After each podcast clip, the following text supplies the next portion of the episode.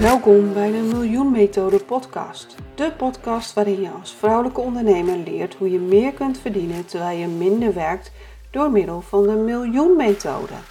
Jouw host is Monika Helbig, financieel succesexpert, auteur en ontwikkelaar van de Miljoen Methode.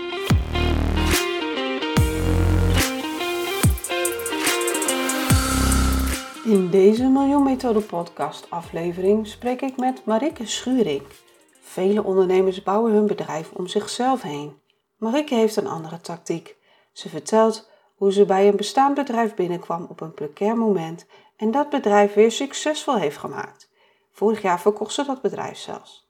Maar Marike is een echt ondernemer en heeft binnen een jaar alweer een nieuw bedrijf gebouwd, waarbij de eerste successen alweer binnenrollen. Ik vind Marike een prachtig voorbeeld van hoe je financieel succesvol en relaxed onderneemt en waarde toevoegt. Ze zegt zelf: geloof in jezelf.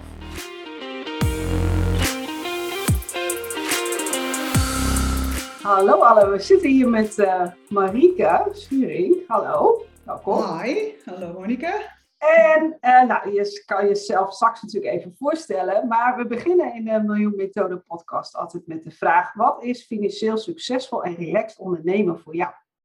Ja, mooie vraag meteen. Financieel succes um, heeft voor mij heel veel te maken met vrijheid, onafhankelijkheid. Niet zozeer met de hoogte van bedragen, maar dat ik daar vrij uh, van kan leven. Dat ik uh, kan doen wat ik wil, uh, dat ik nergens mijn hand hoef op te houden. Ook niet als ik in mijn bedrijf ontwikkelingen wil, wil inzetten of nieuwe projecten wil opstarten. Uh, dat dekt ook onafhankelijk van een investeerder of van een uh, bank. Uh, dat, dat, is dat, is voor mij de ideale wereld. -huh. um, en wat zijn er meer, die tweede? En relaxed ondernemen ook. Relaxed ondernemen, ja, dat heeft daar natuurlijk ook wel mee te maken. Want dat betekent ook als je niet afhankelijk bent van een lening of van investeerders, dat je ook echt je eigen ding kan doen. Uh, dat is voor mij wel heel erg belangrijk. Ja, ik kom toch steeds terug op vrijheid. Vrijheid en onafhankelijkheid. Dat zijn voor mij wel heel belangrijke kernwaarden in het leven. En uiteraard dus ook in mijn business. Ja. ja. Oké, okay, hartstikke mooi. Um, kun je jezelf uh, kort introduceren? Wie ben je en uh, wat doe je? Ja, ik ben Marieke Schuring. Ik, ja, wat ben ik? Ik ben moeder van drie. ik ben socioloog. Uh, ik ben al vanaf 2010 ben ik ondernemer. En dat heb ik in eerste instantie gedaan in het familiebedrijf. Dat, uh, dat bedrijf heet Vernet. Dat bestaat ook nog uh, steeds. Dat heb ik dan vorig jaar verkocht aan PGGM. inmiddels ben ik heel erg druk bezig met de overgang als thema. Ik heb de, de, academie Menokracht opgericht. Daar ben ik heel druk mee bezig. Verder in, in privéleven misschien leuk om nog even te doen. Ik ben heel erg dol op buiten zijn, op uh, wandelen, fietsen, skiën, schaatsen, maar ook in de tuin werken, met kinderen bezig zijn. Nou, heerlijk. Vooral uh, veel buiten bij ons buiten. En lezen, heerlijk. Maar ondernemen vind ik eigenlijk ook heel eerlijk. Dat is ook, ook een soort spel, een soort onderdeel van mijn leven geworden. Dus uh, ja, vind ik ook heel fijn. Oké, okay, supermooi. Uh, je zei, uh, je bent begonnen met ondernemen in het familiebedrijf. Kun je daar wat ja. meer over vertellen? Ja, dat familiebedrijf dat heet Vernet. Uh, staat eigenlijk voor verzuimnetwerk, dus Vernet. dat is in 1996 gestart na de privatisering van de ziektewet. Maar dat is vrij technisch misschien al meteen. Maar dat betekent dat voorheen was de ziektewet een overheidsaangelegenheid. En in 1996 is dat dus losgelaten en werd dat eigenlijk het probleem van de werkgever even kort uh -huh. Mijn moeder is dat destijds gestart. Um, nou ja, en dat is in 96 geweest. En ik heb daar ook best een aantal jaren in gewerkt. Tussen 2002 en 2008. En in 2013 heb ik dat bedrijf overgenomen. Daarvoor, van 2009 officieel, in 2010 tot, tot dus 2013, uh, was ik voornamelijk had ik ZZP-opdrachten. En dat voelt ook al een beetje als ondernemer. Uh, dat deed ik allerlei uh, projecten rondom verzuim, inzetbaarheidsvraagstukken, inzetbaarheidscoaching bij grote organisaties, ook kleinere trouwens. Ja, dus dat familiebedrijf, ja, dat is mijn moeder, is daar de grondlegger van, de oprichter. En uh, die was op een gegeven moment wel toe aan haar pensioen, om het zo maar te zeggen, of nou ja, andere dingen in haar leven. En toen heb ik dat overgenomen. Oké. Heb je toen ook grote veranderingen aangebracht? Of? Ja, nou ja, wat is groot, hè? Ja, ik denk het wel. Ja, want het was op dat moment nog... Uh... Ja, mijn moeder was er ook al een tijdje uit, hoor. Er zat op dat moment een directeur op. Uh, en we zagen op dat moment dat het aantal klanten echt weg, nou, omlaag ging. Mm. Dus er waren inmiddels wel vraagtekens uh, gesteld bij hoe moeten we nu verder met dit bedrijf. Ja. Op het moment dat de klanten weglopen, dan zie je dat je omzet daalt. En op een gegeven moment krijg je zo'n kritiek punt. Van, ja, hoe, mm. gaan, hoe, gaan, we nu verder? Of kunnen we überhaupt nog verder? En uh, dat was eigenlijk het moment dat nou, de vraag aan mij werd gesteld. Van, nou, de enige die het, eh, die het bedrijf ook kent vanuit de familie ben jij, ja. zou je het dan toch willen overnemen? Dat, uh, maar heb ik al heel serieus heel lang over na moeten denken. Want ik wist ook waar ik heen ging. En het was best wel spannend van, oké, eh, wat tref ik aan en hoe ga ik dan die verandering doorzetten? Want het was wel, het was wel duidelijk dat dat moest, wilde het mhm. bedrijf wel weer opnieuw gaan groeien. En dat betekent eigenlijk dat je best wel rigoureuze keuzes moet maken. Ja. En dat heb ik wel gedaan. Ja. Oké, dus het is niet dat je een bedrijf zeg maar op een bordje aangeboden kreeg. Uh, nee. van, het loopt helemaal perfect en je hoeft alleen nog maar precies te doen wat je voorganger deed, zeg maar. Nee, helemaal niet, want ik weet nog dat ik binnenkwam en dat is wel, was een heel precair moment. En die had ik ook wel ergens aanvoelen komen, maar ik wist niet dat het al zo ver was. Wij hadden, dat is wat technisch uitleg, laat ik het even, even hoog over vertellen. We hadden eh, heel veel zorgklanten. Mhm. Heel veel zorgorganisaties in Nederland, maar daarboven hangen altijd die zorgbranches. En er zijn vier grote, er zijn meer, maar er zijn vier grote zorgbranches in Nederland. Eh, ziekenhuizen gehandicapten, uh, GGZ en de, natuurlijk ook de VVT, dus dat is ouderenzorg. En die mhm. hebben een enorme invloed op die zorgorganisaties. En hadden we heel goed contact mee. Dat moet ook, want anders krijg je die zorgklanten niet goed mee. En dan, toen ik daar dus net binnen Vernet kwam, kreeg ik te horen dat een van die branches eigenlijk pro forma al had opgezegd. Oh nee. Ja, en dat betekent dat meteen eigenlijk uh, zo'n derde van je klanten zo goed als weg is. Zo. Ja. ja, dus dat ging om honderden. Uh, dat, en dat gaat niet meteen, maar dat is een kwestie van een paar maanden of, of een jaar of twee. Maar dan ben je, ben je kwijt als, die, als je die branche er niet meer achter hebt staan. Dus dat vermoeden we al wel. Maar mhm. toen werd het bevestigd. En toen kreeg ik één kans. Toen werd er gezegd van nou, uh, ik heb de bestuurders zover gekregen om nog één, om, je, om verder één kans te geven. Omdat er nu een bestuurswisseling plaats heeft gevonden. Dus jij bent weer terug vanuit de familie. Dus we mhm. willen toch nog een kans geven. Maar weet wel dat volgend jaar beslist wordt of we nou definitief stoppen, ja of nee. Ja. Dus dat was uh, wel eventjes uh, shock eigenlijk. Toen dacht ik, oh god, het was al veel verder dan we dachten eigenlijk. Ja. ja. Oké. Ja, nou ja, wat moet je dan doen? Hè? Wat, ga, je dan veranderen? Nou, voor mij was het wel heel duidelijk dat we veel dichter naar de klanten moesten kruipen. En veel meer in contact met die, met die klanten. En veel meer service moesten gaan bieden voor uh, hetgene wat ze betaalden. Nou, daar, daar zit een grote verandering. Die, die verandering heb ik uh, doorgemaakt. En dat is echt een kwestie van heel goed luisteren naar je klanten. Uh, heel veel bellen, op bezoek gaan, enquêtevragen uitzetten we hadden niet, de zorg is groot, dus je hebt honderden klanten, dus je kan niet naar elke klant toe. Maar je moet een manier vinden om in contact te komen met je klanten. Ja, als je zoveel klanten had, dan had je vast ook veel medewerkers. Ja, nou veel. Uh, ja, we hadden zeker medewerkers. Uh, ik heb, ja, we hadden, een beetje, we hadden natuurlijk een vaste kern en we hadden wat ZZP'ers eromheen. In totaal mhm. ongeveer met schoonmaken mee en alles uh, eh, 15 man. Dus dat valt, valt nog mee hoor. Uh, want we deden heel veel geautomatiseerd. We deden heel veel op, op, op gebied van data, dataverzameling, uh, analyses teruggeven. Uh, en dat kun je natuurlijk ook voor een heel groot deel automatiseren. Fernet was in het verleden veel groter, veel, maar wel iets groter dan die 15. Ja, dan ging ja. richting de 20.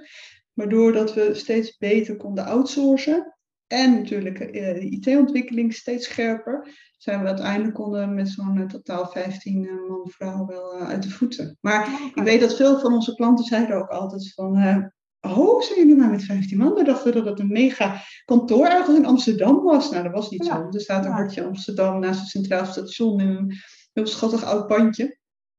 En ja, daar de mensen een heel ander beeld bij inderdaad. Oké. En toen ehm, kwam het punt dat je dacht, ik wil het verkopen. Of hoe is dat gegaan? Ja, dat is ook een hele goede vraag. Uh, ja, nou, dat punt komt niet zomaar. eigenlijk ontstond dat vanuit de behoefte om meer samen te werken. Mhm. En PGGM heeft een, nou, voor, even voor de luisteraars die ik denk dat de meeste mensen PGGM wel kennen, was een pensioenfonds, vooral in zorg en welzijn dan. Hè. Ehm, zij hebben een, enorme databank met heel veel eh, gegevens van, van instellingen in Nederland. En hetgene wat zij niet hadden, waren verzuimgegevens. En dat was een ambitie die zij hadden, om die gegevens wel ook in hun bestand te krijgen, zodat ze nog veel meer konden combineren met andere gegevens. Mhm. En dan zouden ze een soort totaalpakket kunnen creëren, waarmee ze ook hun, hun klanten of de mensen in Nederland, laat ik het maar even breed houden, veel beter konden bedienen. Ja, en dan eh, kom je met elkaar in gesprek. Want we zaten natuurlijk alle twee in die zorg en welzijn. We waren wel vaker, was ik, was ik wel eens met iemand gekoppeld van PGG. Maar op een goed moment werd ik benaderd. Uh, inderdaad, met de vraag van, joh, uh, zoals gewoon eens bijpraten. Twee dames waren dat, leuke dames. En nou, zo, zo is eigenlijk het contact ontstaan. Dan ben ik uiteindelijk, heeft dat vanaf dat moment tot aan verkoop, nou, ik durf het niet eens meer uit mijn hoofd te zeggen, maar zeker anderhalf jaar ja, zeker anderhalf jaar geduurd. Denk mm langer. Dus zoiets ontstaat niet. Het was eigenlijk niet in mijn hoofd om te verkopen. Maar het komt op je pad. Dus er is dan een partij die uh, nou, iets in jou ziet. En zegt van, joh, uh, we willen zo samenwerken. En dat, dat traject hebben we ook heel erg verkend. Dat was ook echt de insteek. Maar dan loop je tegen allerlei uh, wetgevingen aan die dat wel weer bemoeilijken. Uh, AVG-wetgeving, wet op de privacy. Maar ook wetgevingen van de kant van de pensioenfondsen. Die, die, hebben, die moeten zich ook houden aan een aantal wetgevingen. Waardoor het weer ingewikkeld werd. En toen kwam op een gegeven moment soort van de vraag, of nou niet de vraag, maar nou ja, soort van, nou, het is makkelijker om jullie eigenlijk over te nemen. Dan zijn we van die wetgeving kunnen we veel beter mee omgaan. En en ik weet nog goed dat, we, dat de collega, mijn collega en ik daar uh, in Utrecht, uh, of in Zeist, nou het was toen we in Utrecht waren. En dat we alle twee best wel overrompeld nou ja, raakten met, oh oké. Ja, dat is een heel andere vraag. En, ja, want hoe voelt het dan? Het is toch, tenminste mijn bedrijf is ook echt een beetje mijn kindje. Om ja. dat, dat ja. kopen lijkt mij ja. heel... Ja, ja. Nou, ja, ja en nee. Uh, het was meer mijn moeders kindje, als ik heel eerlijk ben, als ik erop terug kan kijken. Zij mhm. heeft het echt uh, grootgebracht en opgestart. Ik heb er als het ware een doorstart van gemaakt. Maar zeker, natuurlijk, want uh, dan ben je daar ook al jaren in, heel druk in. Je bent heel intiem met alle mensen die er werken. met al die klanten, al die brancheverenigingen, ministeries, weet je, met iedereen in gesprek. Maar dus ik moest daar wel ook inderdaad heel erg uh, aan wennen aan het idee. Van, maar ik zag ook wel de mogelijkheden. Want het is natuurlijk ook zo dat bepaalde ontwikkelingen in Nederland gaan ook ongelooflijk hard. Als het gaat om dataontwikkeling, gaat dat enorm hard. Dus het was ook een risico aan het worden voor een toch wat kleiner bedrijfje als, als Fernet. En de grote jongens gaan je ook wel een beetje eh, onder de voet uh, lopen. Hè? CBS mhm. die ook af en toe aanklopte van nou, we willen ook wel wat met verzuim gaan doen.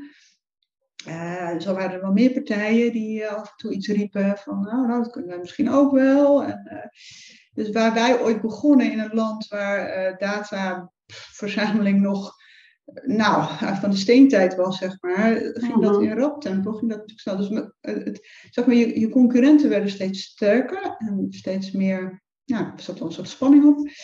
AVG eh, werd steeds eh, stringenter en daar hadden we heel fors mee te maken. Dat maakte voor mij persoonlijk dat ik mijn eh, interesse wel een beetje begon te verliezen in de business. Mm Creatieve processen die je in een bedrijf kunt doen. Ik ben heel erg van de creativiteit. Ik vind het heerlijk om nieuwe dingen te bedenken, gekke dingen. zelfs met cijfers kun je gekke dingen doen. Ook al is dat misschien niet heel voor de hand liggend, maar het is wel zo. Maar door die AVG kon er niks meer, mocht er niks meer. Dus ik merkte ook dat ik zelf in een beetje in een soort depressie, nou, depressie is een groot woord, maar ik dacht wel, jeetje, hoe ga ik mijn lol hier dan nog inhouden als ik echt niks meer mag? En, ja, en zo langzaam ontstond bij mij wel het gevoel van, nou, weet je, dan is het misschien ook wel goed om dit te doen. Ja. Dus dat is uiteindelijk ook zo gegaan. Ja. En ik heb uh, nog steeds veel contact met ze. Ik had ze net nog aan de telefoon. Dus dat is ook heel prima. En uh, leuk om te zien dat het nu ook nog steeds heel goed gaat. Uh, ja. Ah, hartstikke mooi. En, um, want, ja, en, en toen, wat ga je dan doen? Dan heb je dus uh, geen bedrijf meer. En toen moest je wat nieuws gaan bedenken. Ja, nou, dat was ook wel gek. En achteraf was het ook echt super gek, want het was echt vlak voordat die corona, in, dat we in een lockdown kwamen. Echt, nou, ik heb denk de laatste werkdag bij dat was 12 maart 2020. Volgens mij waren we 12 of 13 maart in de lockdown. Ja, ja inderdaad, een paar dagen daarna. ja. en oorspronkelijk zou ik nog tot april hè, daar werken, nog om een stukje overdracht te, creëren, nou, te realiseren. Maar dat ging natuurlijk ook niet meer, dus toen hebben we het ook losgelaten. En uh, ik kon ook echt wel met gerust hart een team achterlaten die goed. Uh, weet je, ik had heel goed gedelegeerd al die jaren al. Dus ze wist heel goed wat er moest gebeuren. Dus ik kon ook afscheid nemen. Maar het was wel een gek moment, omdat je dan denkt: jeetje, wat was er gebeurd als die uh, corona eerder was gekomen? Maar goed, dat is nog een mm. ander verhaal. Ja, dan, en dan, ik, nou, ja, in eerste instantie was het voor mij ook wel heel erg bijkomen. Ik wilde eerst gewoon een maand, twee maanden niks. Uh, ik was echt wel heel moe ook. Het is, weet je, ook zo'n. Het is, ja, het is best wel een heel traject wat je ingaat. En dat gaat natuurlijk ook nooit alleen maar over rozen. Want natuurlijk heb je ook discussies en natuurlijk uh, ben je het af en toe niet met elkaar eens. En het hoort er ook allemaal bij. Uh, ja, dus je, ik, ik, vond het heerlijk om eerst even helemaal niks te denken. Maar goed, toen kwam die ondernemer in mij wel weer naar boven. Die dacht, ja, Marie, wat ga je nou doen? de komende tijd. Want uh, je gaat er niet op je, nou, op je reet liggen, zeg maar. En niet helemaal mijn, mijn ding ook, want dan gaat het best wel een beetje snel vervelen. En ik had bij Fernet, want ik, in wezen um, was het ook een soort netwerk natuurlijk van al die zorginstellingen met al die HR-mensen en al die managers die daar binnen zitten. En we hadden natuurlijk het, waar ik heel erg van was, was de verhalen achter de cijfers. Dus we hadden heel mhm. vaak bijeenkomsten over nou, wat gebeurt er dan in die zorg? Waarom is het verzuim zo aan het groeien? Waarom is het zo hoog? Hmm. Waarom is onder andere het verzuim van de vrouwen van 40 plus zo, zo hoog? Nou ja, dan komen dingen als de overgang langs. Hè? Uh, dus daar had ik al contact. Ik kreeg een contact met twee uh, gynaecologen. Die hebben ook symposia uh, gegeven binnen mijn Fairnet-netwerk over wat kan je dan als organisatie doen. de overgang. En toen was het eigenlijk mijn ondernemersmaatje Miranda die ook zei van ja, dat is ook wel een mooi onderwerp om verder op te pakken. En nou, zo gezegd, zo gedaan eigenlijk. Want al vrij snel rolde ik dan toch in die, in die wereld van, van de overgang. Van, eigenlijk vanuit die wereld van verzuim en inzetbaarheid, hè, die ik natuurlijk heel goed ken. Mhm. Ik weet heel goed wat er binnen organisaties speelt en wat er gebeurt met die werknemers. En dan ik had eigenlijk het gevoel van ik ga nu nichen op één thema. voorheen deden we van alles en nu alleen maar over die overgang. En dat voelde voor mij ook heel erg fijn, omdat ik het, daarmee het gevoel had van ik wil ook wel iets doen voor die vrouwen. Ik, hoor te vaak vrouwen die, die nou ja, eh, eh, aan het werk zijn, of zwanger en lastig aan het werk komen, of overgang en lastig aan het werk. En nou, altijd maar die, er is zo weinig aandacht voor. Er is zo weinig ruimte voor, eh, vind ik, eh, als ik heel eerlijk ben, voor, voor vrouwen met alles wat ze doormaken. En dan elke keer hoor je vrouwen wel zeggen van nou, ik moet maar doorbuffelen, ik moet maar doorgaan. Maar, nou goed, dat hele thema van vrouwen beter op de kaart zetten en ook gewoon het arbeidspotentieel zien van vrouwen van 40 plus, want die zie ik heel erg. Um, en sommige vrouwen zelf zien, het, zien dat niet helemaal scherp. Organisaties zien dat ook niet altijd scherp. Dus dat was voor mij voldoende, eh, ja, voldoende voeding om, om uh, menokracht te starten. Want ik geloof ook heel, heel erg in de kracht van de meno-vrouw. Uh, dus ja. zo is dat gaan kriebelen. En ik ben eigenlijk toen begonnen. Dan, dan denk je natuurlijk, dat is heel raar. Dan heb je heel bedrijf achter je gelaten. En dan denk je van, nou, nu weet ik het wel. Mhm. Maar eigenlijk kom je dan gewoon weer helemaal opnieuw ja. op de markt. Ik dacht ik, jeetje, ik ben gewoon weer een beginner. Ja. Hoe ga ik dit doen? moest ik wel even aan wennen in het begin hoor. Achteraf denk ik, nee, ik was geen beginner. Dat is onzin. Ik heb natuurlijk al heel veel ervaring. En dat neem je gewoon weer mee. En je neemt je netwerk mee. Maar op dat moment voel je dat, voelde ik dat wel eventjes. Ja. ja, nou ja, deels ben je inderdaad natuurlijk wel beginner. Want je hebt een heel nieuw onderwerp. Maar je neemt natuurlijk al je ervaringen, je netwerk enzovoort. Neem je wel mee. Precies. Nee, dat is het. Dus maar, maar doe niet, weet je, en toch voelde ik dat wel. Dus je voelt je best wel even kwetsbaar. En uh, denk je van, oh jee, gaat dit dan wel lukken? En oh, oh. Dus je begint het hele traject opnieuw. Dus toen dacht ik ook, ja, eh, hoe begin ik dan? Nou, dat is punt 1, leer je klant kennen. Nou ja, dat ben ik gaan doen. weet je, dus het is ook weer heel veel interviews. Heel, ik heb echt talloze interviews gehouden, uitgewerkt, verslagen van geschreven. ik ben op een gegeven moment ook een, echt een survey heb ik uitgezet. Dus heel veel, veel vrouwen benaderd van, nou, hoe is dat voor jou werken?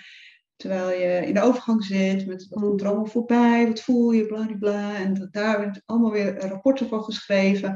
Dus ik ben in eerste instantie wel heel erg in de soort sociologische houding gestapt.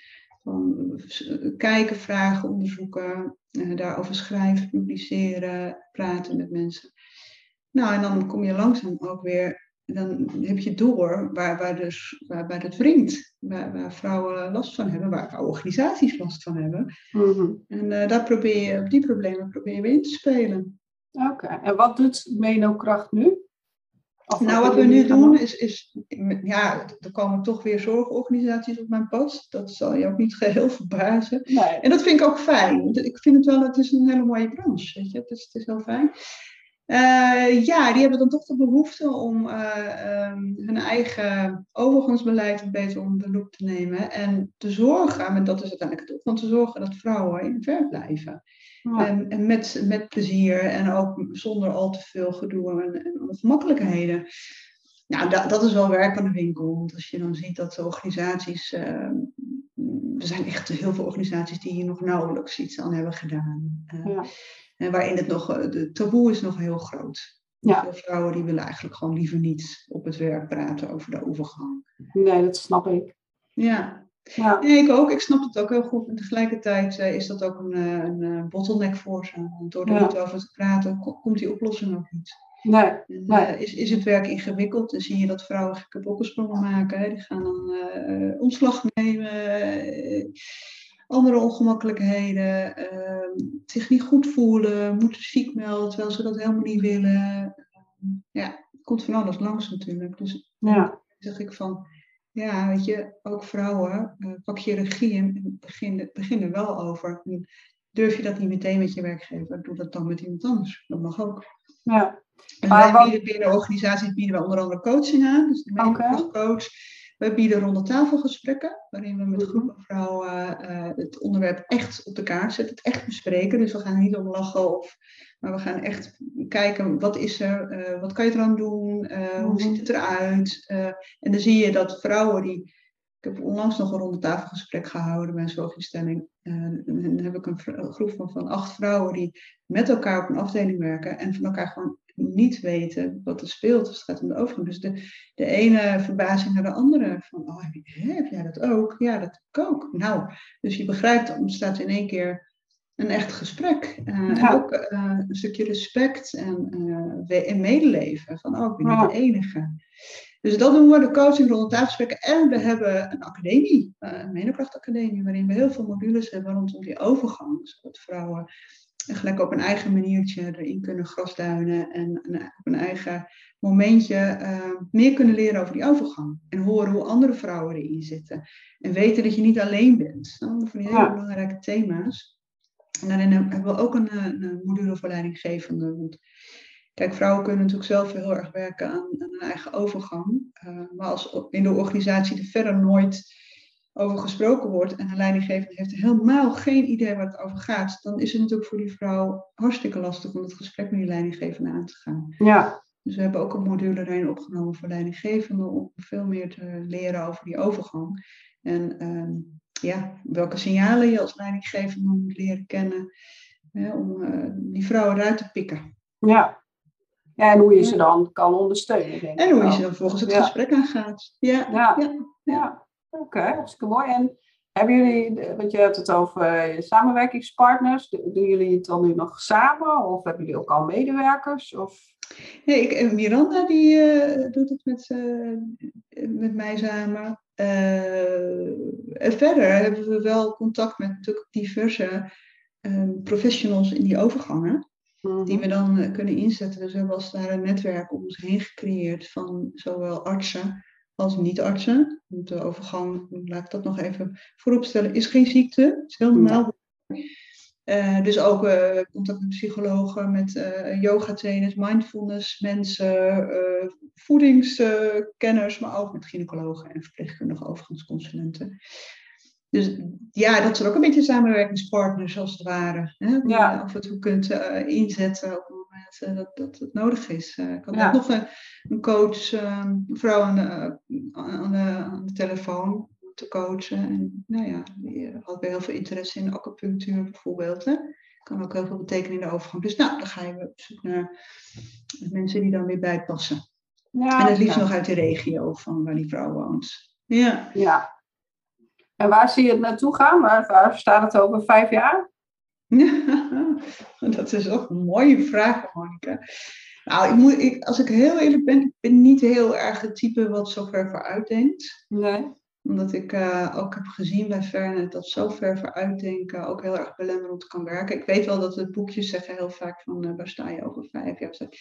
Bij mij werkte dat een beetje contraproductief. Want eh, de realiteit is, is dat je niet verder kan kijken dan een jaar. Want er gebeurt van alles nee. altijd. En, maar goed, uh, weet je, natuurlijk is het, het is, laat ik het zo zeggen, de oefening is leuk als je gewoon mag dromen. Ja. Uh, en dan zou ik het ongelooflijk fijn vinden dat we een heel uh, groep hele mooie meno-krachtcoaches hebben opgeleid. En die we bij diverse organisaties eh, in Nederland eh, weg kunnen zetten, zodat we met z'n allen een overgangsvriendelijk klimaat bij die organisaties kunnen realiseren. Want daar is het me wel om te doen, waarin vrouwen en leidinggevenden en iedereen die er werkt gewoon normaal over de overgang kan praten. Net zo normaal als dat we praten over zwangerschap of een gebroken been of uh, whatever. Oké. Ja dat is uh, een mooie doelstelling, denk ik. Ja, dus dan ga je weer een, een, mooi bedrijf bouwen. Wat je, we kijken niet zo ver vooruit, maar stel je nog voor dat je voor, lang vooruit kijkt, dat je dat op een gegeven moment zou je daar zelf inderdaad weer uit kunnen stappen. Ja. Uh, en, en, en misschien zelfs nog weer verkopen. Maar zover, ik snap het, zover denk je niet na. Maar nee, het is grappig dat je het noemt, want je bent niet de eerste die dat zegt. Nee, wat ik het mooie vind, heel veel vrouwelijke ondernemers die bouwen, uh, überhaupt ondernemers, die bouwen hun bedrijf puur op hunzelf, zeg maar. Ja. En die denken niet groter na. Om, om... Soms hebben ze nog wel een team van iemand, een VA en iemand die de website doet of de social media en dat soort dingen. Maar ja, ja, wat jij bouwt, en ik, ik weet, daar speel je nog helemaal niet aan toe, ben je helemaal nog niet mee bezig. Maar het is wel iets waar je uiteindelijk straks uit kan stappen. Plus dat omdat je mensen gaat opleiden en, en, en die weer de wereld instuurt, zeg maar, heb je ook veel meer, een veel bredere impact. Dus dat is ook wel heel belangrijk. Nou ja, ik denk, het, dit doe ik ook vanuit dat laatste wat je noemt. Weet je, als je echt, echt iets wil bereiken in de wereld, dan kun je dat niet in je eentje. Dat, is gewoon, dat is gewoon een feit. En er is niks mis mee overigens met lekker in je eentje werken. En, er zijn genoeg vrouwen die daarmee een hele heerlijke boterham verdienen en heel blij zijn. Dus dat is ook goed. Maar ik, ik zie mijn ambitie dan iets groter. En inderdaad, als ik Ehm, die hele overgang echt op de kaart wil zetten en ervoor wil zorgen dat veel vrouwen in die leeftijdsfase gewoon goed aan het werk kunnen, dan kan ik dat niet in mijn eentje. Maar dan is daar meer voor nodig. En ik, ik, ja, ik hou er wel van om uh, andere mensen erbij te betrekken. En ik zie ook dan de potentie van andere mensen weer in mijn bedrijf. Zo zag ik dat bij Fernet ook. Ik ben altijd heel erg bezig geweest met het zien van potentie in mensen. En hoe heerlijk is het als je iemand naast je hebt die nog veel slimmer is dan jij bent. Ja. Je, daar kun je op twee manieren naar kijken. Veel vrouwen, veel vrouwen, veel mannen vinden dat bedreigend. En ik denk alleen maar van, nee, dat is toch heerlijk, want het betekent dat je die potentie erbij hebt. Ja. En als je, als je daarvoor open staat en dat kan omarmen, en, uh, dan, dan kun je groeien en dan kan je delegeren. ja. Dat is denk ik waar veel, veel mensen ook last van hebben, die eh, het moeilijk vinden om dingen uit handen te geven. Want jeetje, ja, je weet het zelf altijd beter. Nou, geloof me, dat weet je echt niet altijd beter. En natuurlijk heb je, je hebt allemaal je talenten. Daarin mag je heel veel vinden en weten. En daar ben je heel goed in. Maar als je echt een groot, groter bedrijf wil neerzetten, dan heb je meer nodig dan dat alleen. Ja. Nee, dus de, ja, en ik denk ongemerkt, zou, ja, dat zou kunnen, Monika. Dat weet ik niet. Nogmaals, ik kijk nooit zo ver. Ik ben bezig met het hier en nu. Uh, ja. Ja. Nou, maar ik denk dat, het, dat, dat, dat je automatisch al op die manier uh, onderneemt, omdat je die vrijheid en die onafhankelijkheid gewoon zo belangrijk vindt. Plus de impact. je bent al gewend om groter te kijken als jezelf. En weet al hoe fijn het is om samen te werken. En uh, dat, dat werknemers inderdaad ook gewoon, ja, in sommige dingen misschien zelfs wel beter zijn als, uh, als jezelf. Ja, ga er vanuit. Ja. ja. En dat is ook een goede houding, want ik, ga je daar niet vanuit, gaat het ook nooit gebeuren. Nee. Je, dan is een soort negatieve, uh, nou ja, self-fulfilling prophecy. Nee, ga er maar vanuit dat er heel veel mensen om je heen heel slim zijn op bepaalde gebieden. En uh, dat je daar met elkaar dus iets heel moois van kan maken. Nee, ja, ik ben misschien wel gewend. En dat is misschien het voordeel dat je meteen in zo'n familiebedrijf komt met personeel. Je moet heel erg gaan kijken naar de mensen. Want dat is, dat is eigenlijk als directeur, denk ik, de grootste zoektocht. Hoe blijf ik mijn mensen goed inzetten? Ja. En waar, waar, is die, waar is ontwikkeling nodig? Uh, hè? waar moet je iemand uh, stimuleren? Waar moet je iemand afremmen? Of nee, ja, weet je, ja, afremmen eigenlijk bijna nooit, denk ik. Maar vooral stimuleren. Ja. Uh, de goede dingen te doen. En, ja. Het, het, nou, mensen zien hun eigen talenten vaak helemaal niet. Dus het is scherp zijn op wat je ziet. Dus kijk goed en observeer goed en luister goed. Dan kun je al heel veel uh, bereiken. En geef mensen ook het vertrouwen. Dat, dat, zei ik altijd ook binnen. Je moet fouten maken graag. Want zonder fouten uh, maken gaan we nooit verder komen. En, als, en dat gebeurt het ook af en toe ook. En je kan je ook voorstellen, als ik dan verkeerde cijfers publiceerde, ja, er, er, viel, er viel heel veel mensen over ons heen. Dus dat was al best mm. spannend. Dus af en toe gebeurde natuurlijk ook wel eens iets wat niet klopte. Ja. Maar dan zei ik altijd, nee, niet erg. Terug naar de tekentafel opnieuw. Uh, gewoon excuses aanbieden en we gaan verder. Ja. En dat ook echt uitstralen. Want anders uh, gaan die mensen zich, dat zie je heel veel in organisaties waar een angstcultuur is. Dan willen ze niet laten zien dat ze iets niet weten. Of als er iets fout is gaan, dan willen ze dat eigenlijk niet overleggen. Dat betekent ook dat er geen groei is. Nee. Nee. Ja, maar dan krijg je een hele andere rol, zeg maar, als ondernemer, zeg maar. Ja, ja. ja. En uh, waar ik ook nog wel benieuwd naar ben, je zegt van, nou ja, de, de werkgevers, zeg maar, die, die huren jullie dan in om die werknemers te helpen. Nou, ik heb meer coaches die inderdaad ook voor werkgevers werken, maar hoe overtuig je die nu om geld te investeren in die werknemers? Ja, nou, dat is dus in eerste instantie dus wat uh, goed weten wat je, wie je klant is. In dit geval zijn het natuurlijk die vrouwen die daar uh, op het werk tegen dingen aanlopen. Vrouwen in de overgang in mijn geval. Um, weten waar de pijn zit. En dan vervolgens kan je die pijn natuurlijk ook vertalen naar de realiteit. Dus als, ik weet bijvoorbeeld heel veel vrouwen in de overgang worden heel onzeker in hun werk. Gaan overal over twijfelen. Oh, ik ben niet goed meer. Oh, ik kan dat niet meer. Oh, dat, dat is één van. van er zijn er meer. Maar mhm. laten we die er even uitnemen. Uh, dat maakt dat die vrouwen uh, zich onzichtbaar maken. Niet meer zo productief zijn als daarvoor.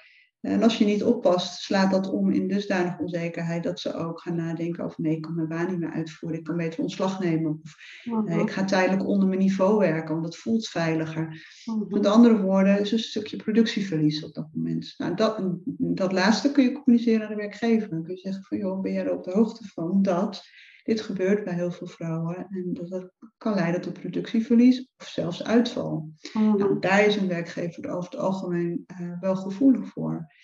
En dan is het belangrijk om dat ook echt uh, vanuit die volle overtuiging te brengen. Weet je, ja, dat, dat, is wat het is. De werkgever die heeft eh, één belang. Dat had ik ook als werkgever fairness, zeg maar. Mhm. Hè? Maar dat hebben al die werkgevers ook. Dus we moeten ervoor zorgen dat hun personeel uh, lekker loopt. Mhm. Want dan, dat is de motor van je bedrijf voor heel veel organisaties. Dat hangt af van mensen. Loopt dat niet, loopt je productiestuk. Nou, in mijn geval dan als ik veel bij de zorg ben, loopt het de zorgproductiestuk. Ja, dan kunnen we over het algemeen, dat zie je nu ook met corona, uh, dat, dat kunnen we er niet goed bij hebben. Maar dat geldt natuurlijk ook als jij gewoon een fabriek bent. En je, maakt, uh, je, je, bent een timmerfabriek en je maakt deuren. Dat is niet anders. Nee. Als jouw mensen niet meer goed kunnen werken, dan heb je geen deuren. En ja. Zo, nou ja. Dus dat is, en, en ja, ik heb daar kennelijk een manier voor om dat te communiceren, maar het gaat, daar gaat het wel om in de basis. Ja, ja, oké. Ehm, nou, ik uh, ben eigenlijk wel benieuwd als jij uh, nou één tip mag geven aan, uh, aan de vrouwelijke ondernemers die je luisteren. Wat zou jouw allerbeste tip zijn? Jeetje, mag ik er maar één noemen? Uh, nou, je, je, mag ook een drie noemen, zeg maar. Als je, maar dan moet je wel kort houden. Moet je kort houden. Nou, ik denk, nou, ik denk tip 1, geloof in jezelf. Ja. Geloof in jezelf en doe jezelf alsjeblieft niet tekort. Want je, jij hebt talent ergens in en pak dat op en doe er wat mee. Hoe zonde is het dat andere mensen dat moeten missen van jou? En als je dat hebt ontdekt, wat, wat, je wil doen, dan is het ook een dosis lef. Soms moet je even bluffen. Soms je moet, je moet op pad. Je moet mensen gaan interviewen. Je moet met in gesprek gaan. Alleen op je, achter je bureautje, achter je laptop, gaat het niet worden. Nee. Dus ga die wereld in en ontdek het. En wees, wees niet bang. En dan als derde, ga dus die, die klanten vragen. Want wie ga jij dan bedienen? Wie ga jij helpen met jouw talent? Ja. Weet, weet heel goed wat, wat, uh, wat het probleem is van die toekomstige klant. Ja. Want dan kun jij ook ergens ja, kun je helpen en van dienst zijn. Nou, in jouw geval is het dus, je hebt zowel het probleem van de, van de, de vrouw in de overgang zeg maar, in kaart gebracht, als ook het probleem voor de werkgever zelf. Je hebt eigenlijk dan al... maar die kende ik al goed, hè? Die was zo makkelijk voor mij. Ja, ja, ja dat, nee, dat is dan weer het voordeel. Dus die zee begon, begon, inderdaad niet helemaal opnieuw. Snap je? Al die dan kom je daar later achter. Nee, je begint niet helemaal opnieuw. Maar nee, oké. Ja, oké. Nou, dan gewoon even voor de lol om jou wat beter te leren kennen, heb ik nog een paar keuzes voor jou. Oh, leuk. Als je nou eh, mag kiezen tussen lezen of een podcast of zoiets luisteren. Oh, jezus. Ik ben niet zo goed in keuzes maken. Dat is privé lezen, werk, podcast. Oké. Okay. Zonvakantie of rondreizen? Rondreis. Oké. Is het glas vol of half leeg? Vol. Zomer of winter? Zomer. Bergen of de zee? Bergen. Ben je een ochtendmens of een avondmens? Mm, meer ochtend. En uh, wat nou als uh, de vrouwen in de overgang meeluisteren die wel meer willen weten? Kunnen die ook ergens terecht bij jou? Ja, natuurlijk. Menokracht.nl kun je altijd uh, mij vinden. En, kun je van alles lezen en alvast kennis met mij maken. Zeker. Oké, nou, dan weten jullie in ieder geval, nou, voor mij is het gelukkig nog niet het geval, maar ik denk dat het wel heel fijn is om er meer over te weten als je tegen dingen aan gaat lopen. Uh, dus menokracht.nl. Nou, Marieke, ik wil je heel erg bedanken voor je openheid. Ik vind het super mooi om te horen uh, ja, hoe jij eigenlijk van een bedrijf wat uh, ja, op los, losse schroeven stond, eh, weer succes hebt gemaakt. En dat uiteindelijk hebt verkocht. En eigenlijk nu al, nou ja, we zijn eigenlijk een jaar verder na corona. Ben je, heb je gewoon eigenlijk alweer een nieuw succesvol bedrijf staan. Dus voorbeeld voor vele vrouwelijke ondernemers, denk ik. Uh, en dat je nog uh, de komende jaren maar heel veel impact mag maken met, uh, met je menokracht. Dankjewel Monika, dat hoop ik ook. Bedankt voor het luisteren naar de Miljoen Methode podcast. Ik hoop dat ik je weer heb kunnen inspireren.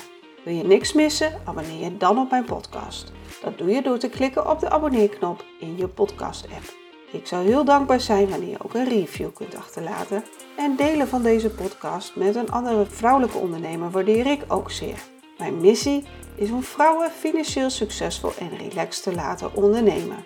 Wil je meer weten over mij, mijn boek kopen of samenwerken met mij?